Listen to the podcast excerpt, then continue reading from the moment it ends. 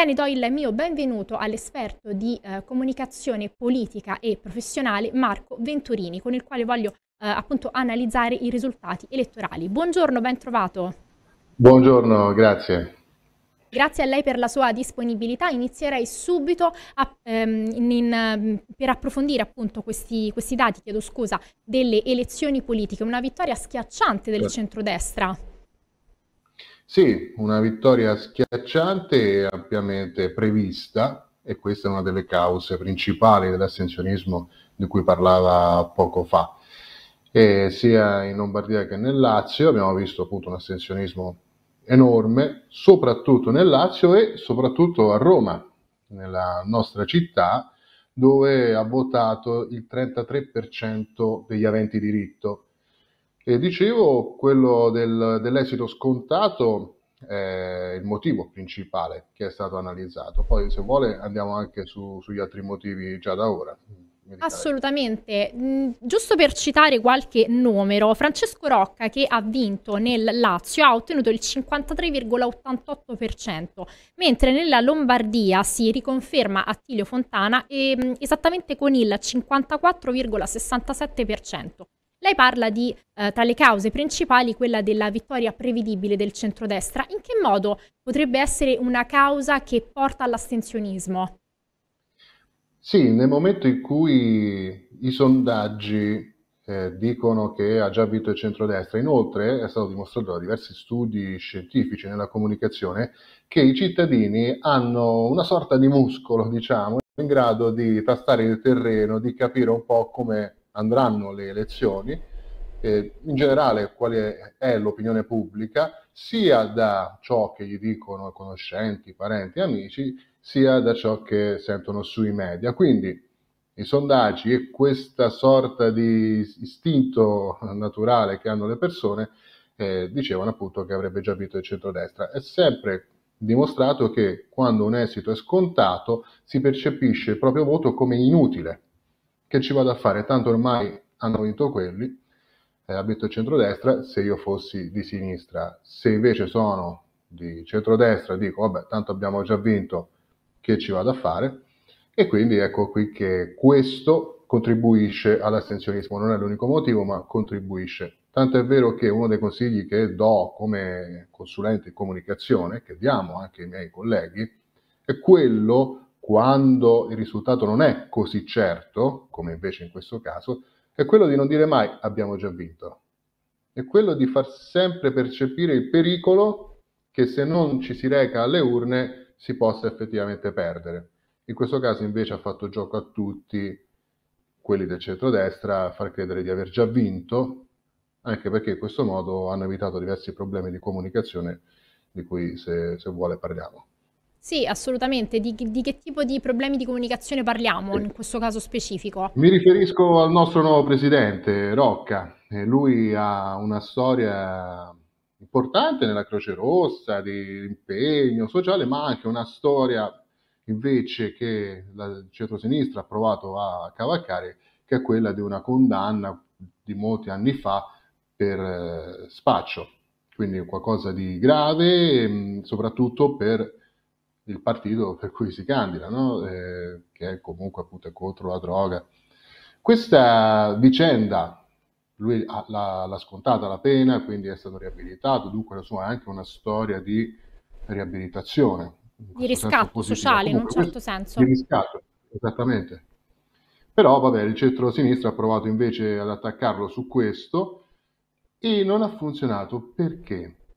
Proprio perché Rocca aveva già vinto, giustamente i suoi consulenti gli hanno consigliato un profilo bassissimo, hanno cercato di comunicare il meno possibile con la conseguenza che di lui si è parlato pochissimo, tanto è vero che oggi gli articoli in rassegna stampa dicono chi è Rocca, l'identikit del, candida- del nuovo presidente, no? perché pochi lo conoscono. Non si è parlato in generale della campagna, lui non ha alzato i toni, ha fatto pochissime uscite, anche sui social è rimasto molto di basso profilo, proprio per evitare di far parlare di sé quando non ce n'era bisogno, dato che aveva già vinto.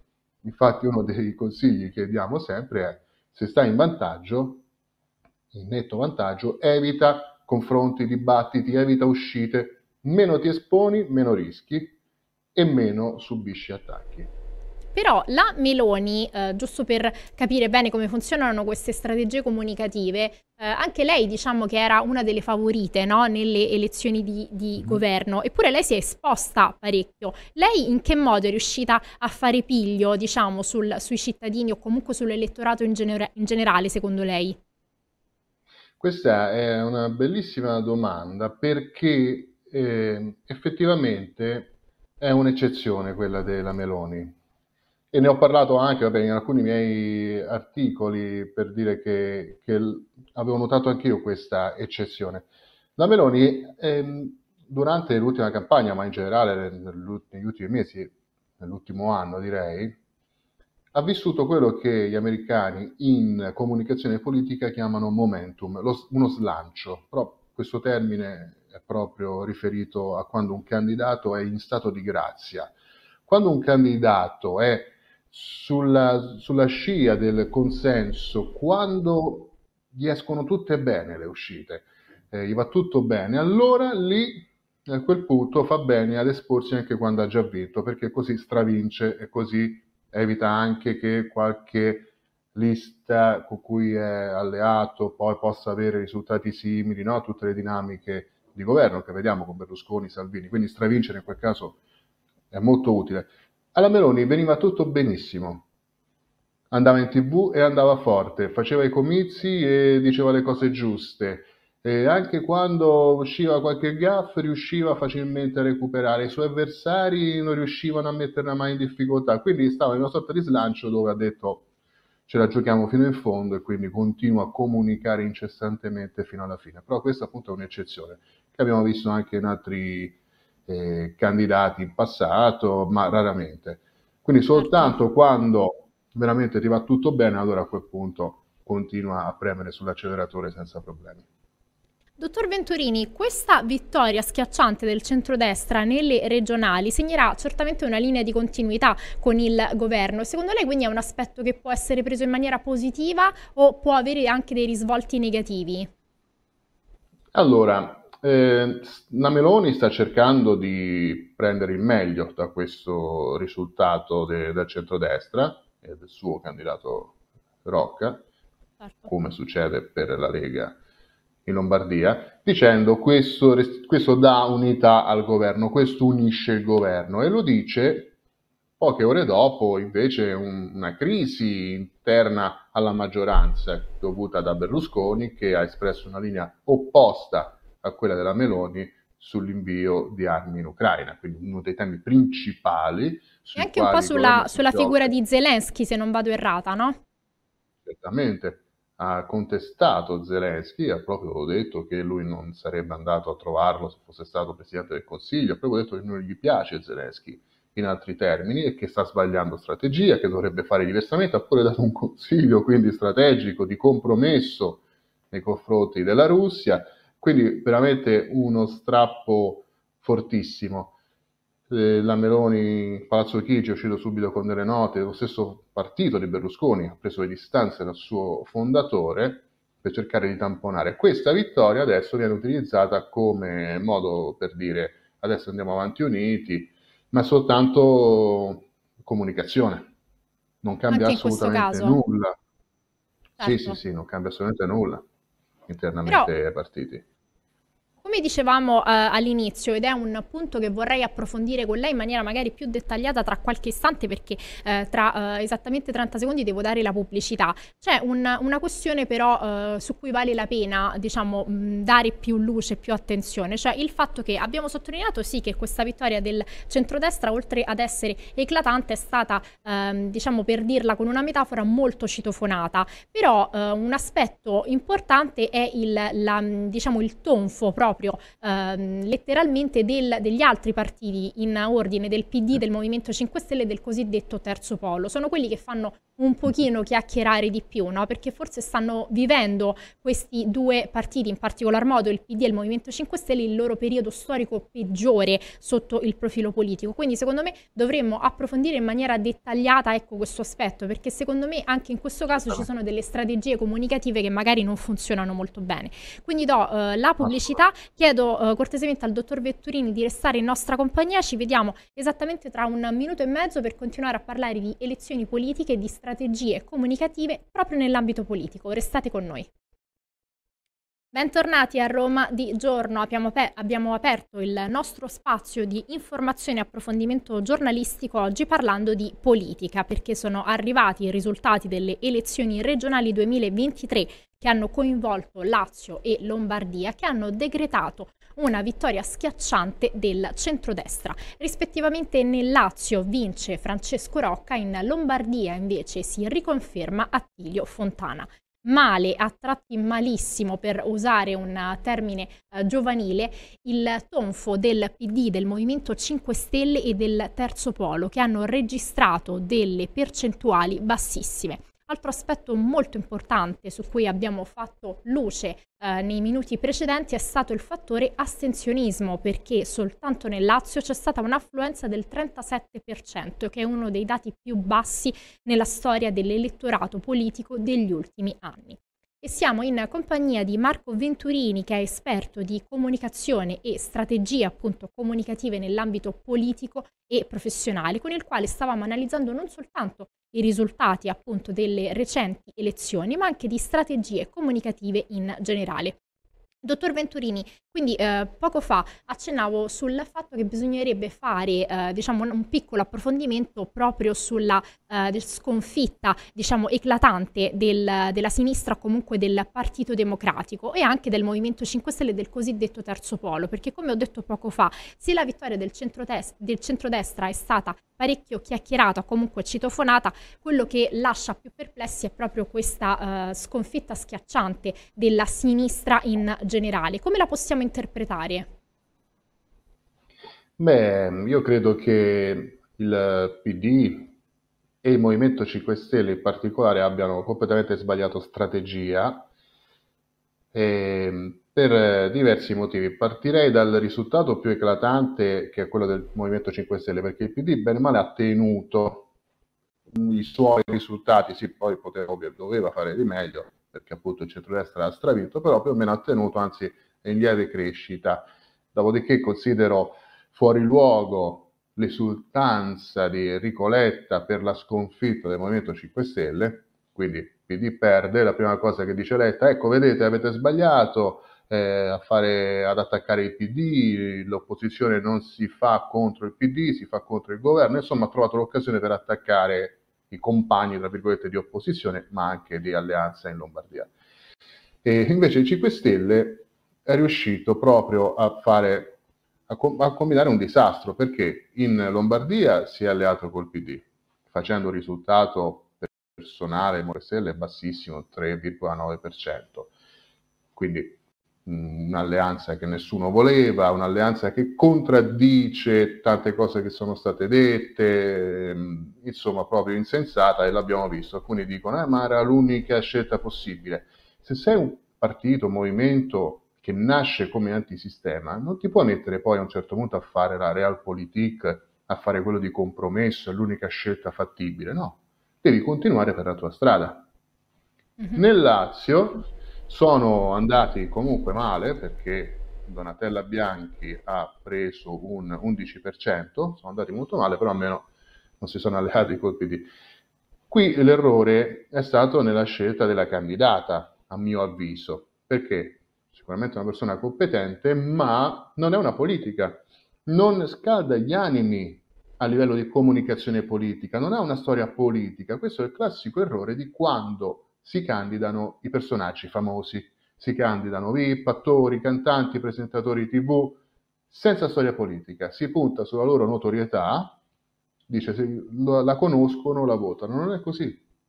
Rocca non lo conosceva nessuno. Sì, è importante la notorietà, ci mancherebbe, ma è più importante la storia politica. Certo. Un Rocca, per esempio, un Fontana hanno una storia politica. Che tu sia famoso o famosa come eh, attrice, cantante, presentatrice, ma non come politica, non, non ti porta voti questo. Io cittadino ti voto per le tue idee politiche, non perché sei brava a condurre una trasmissione, nel caso della Bianchi, certo. e, ma tante volte capita con cantanti, calciatori e così via. Però c'è, c'è un... C'è un prego, prego, no, volevo... che vorrei che lei ci chiarisse, eppure eh, Grillo è riuscito con eh, diciamo, il suo trascorso in televisione o comunque nell'ambito comico a fare un partito, a realizzare un partito e proprio nel caso specifico del Movimento 5 Stelle, secondo lei cosa è successo da dieci anni a questa parte? Perché sembrava il partito capace di rivoluzionare il mondo politico in generale, invece ora i risultati certo. parlano chiaro hai, ha fatto l'esempio perfetto con Grillo, perché Grillo ha lasciato lo spettacolo da comico per dedicarsi alla politica, nel senso ha continuato a fare sì le sue battute, ma si è completamente estraniato dai media, infatti non è più andato a fare eh, spettacoli in tv, lui veniva dalla RAI in particolare, si è scagliato anzi contro il sistema mediatico e ha cominciato a fare politica per anni, mettendosi anche tutti contro e non si è candidato. Lui non si è mai candidato, ha fondato questo movimento e ha fatto candidare altri. Mi ricollego alla sua domanda proprio perché eh, una volta il movimento riusciva, per, mi ricollego all'astensionismo, perché il movimento prima riusciva proprio a prendere il voto degli scontenti, dunque degli ex astensionisti. Oggi no. La sconfitta del Movimento 5 Stelle è ancora più grave proprio di fronte al dato sull'astensionismo che abbiamo visto c'era una prateria di voti da prendere, appunto tutti gli astensionisti, che erano potenziali elettori del Movimento 5 Stelle come lo erano stati in passato. Perché questo non avviene più? Per rispondere alla domanda, perché è cambiato il Movimento 5 Stelle, non è più un movimento antisistema, ma è diventato simile a un partito, ha una struttura gerarchica simile a quella del partito. Sì e anche le scelte che fa sono, non sono più di rottura, sono identiche a quelle dei partiti. In Lombardia vado col PD perché mi conviene, errore poi nel Lazio no perché magari punto su questa candidata e poi il Parlamento appoggio Draghi, cosa che prima non avrebbe mai fatto, e però prima stavo col PD ma prima ancora con la Lega. Non esiste più il movimento di Grillo per dirla, per ricordarci insomma le origini. Certo. Aspetto importante che vorrei approfondire con lei, visto che lei è un esperto di comunicazione e comunque di strategie comunicative in ambito politico, ora il centrodestra o comunque la destra in generale sta vivendo il suo periodo migliore sotto il profilo politico, no? Però a me viene da pensare che le strategie comunicative possano essere, mi corregga se sbaglio, più incisive eh, in base al periodo storico o comunque economico che stiamo vivendo. Nell'ultimo, comunque negli ultimi anni, cioè, si è diffusa molto la sensibilità, ad esempio per quanto riguarda le coppie di fatto o, ehm, non so, ad esempio il, i rapporti omosessuali, l'adozione o anche ad esempio il fattore ehm, droga, ad esempio, di cui abbiamo parlato prima. La destra non incarna assolutamente questi aspetti, anzi li allontana eh, molto dal, diciamo, dal loro profilo politico. Eppure come fanno ad avere così presa sul, sull'elettorato in generale, dovrebbe avere più presa il PD o comunque la sinistra in generale, considerando il periodo storico che stiamo vivendo, no?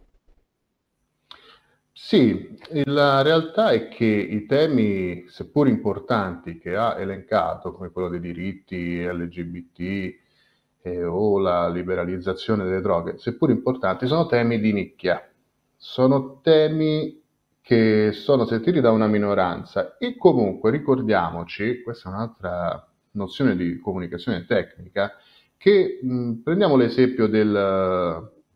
Mh, prendiamo un altro esempio, per, se no magari mh, se, se, rischio di dire qualche parola sbagliata diventa offensivo per una categoria che giustamente deve essere rispettata al massimo, che è quella appunto eh, degli omosessuali. prendiamo l'esempio che io sia un uh, medico e allora c'è un candidato che era un medico e che difende i diritti dei medici, nel senso come gli stipendi, il rispetto e così via. Non è detto che io voterò per quel candidato lì, perché io oltre ad essere un medico sono un padre, magari sono un libero professionista, magari ho un genitore eh, malato che ha bisogno di altre cose, magari ho un figlio che è andato all'estero, eh, magari ho un problema con... Uh, nel trovare casa, nel pagare casa o nell'accesso al credito. Insomma, ho tanti problemi.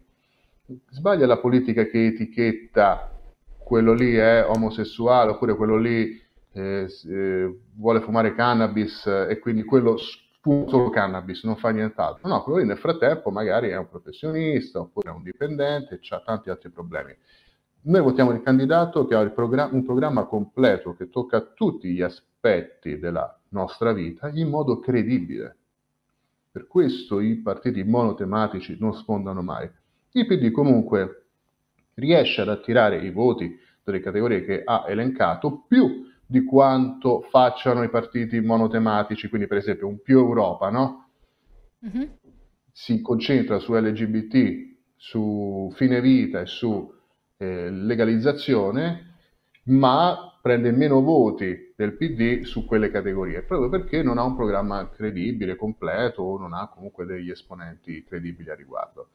Questa certo. è un pochino la, la questione l'analisi. Ultima domanda prima di lasciarci, eh, che è una domanda un pochino personale, se posso permettermi. Secondo lei qual è il personaggio politico che ha eh, la strategia comunicativa migliore?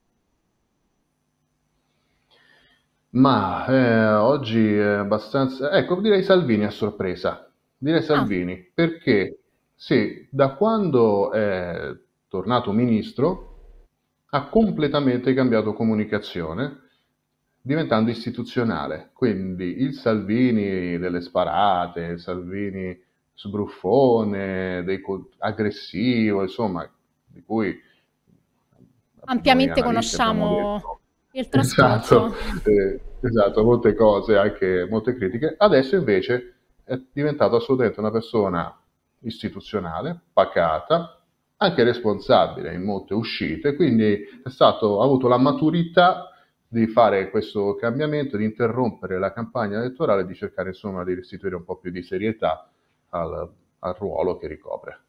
Bene, la ringrazio dottor Venturini per questa anali- analisi così attenta e precisa. Grazie per il suo contributo. Un piacere. Ciao a tutti. Grazie, a presto. Ci fermiamo nuovamente per un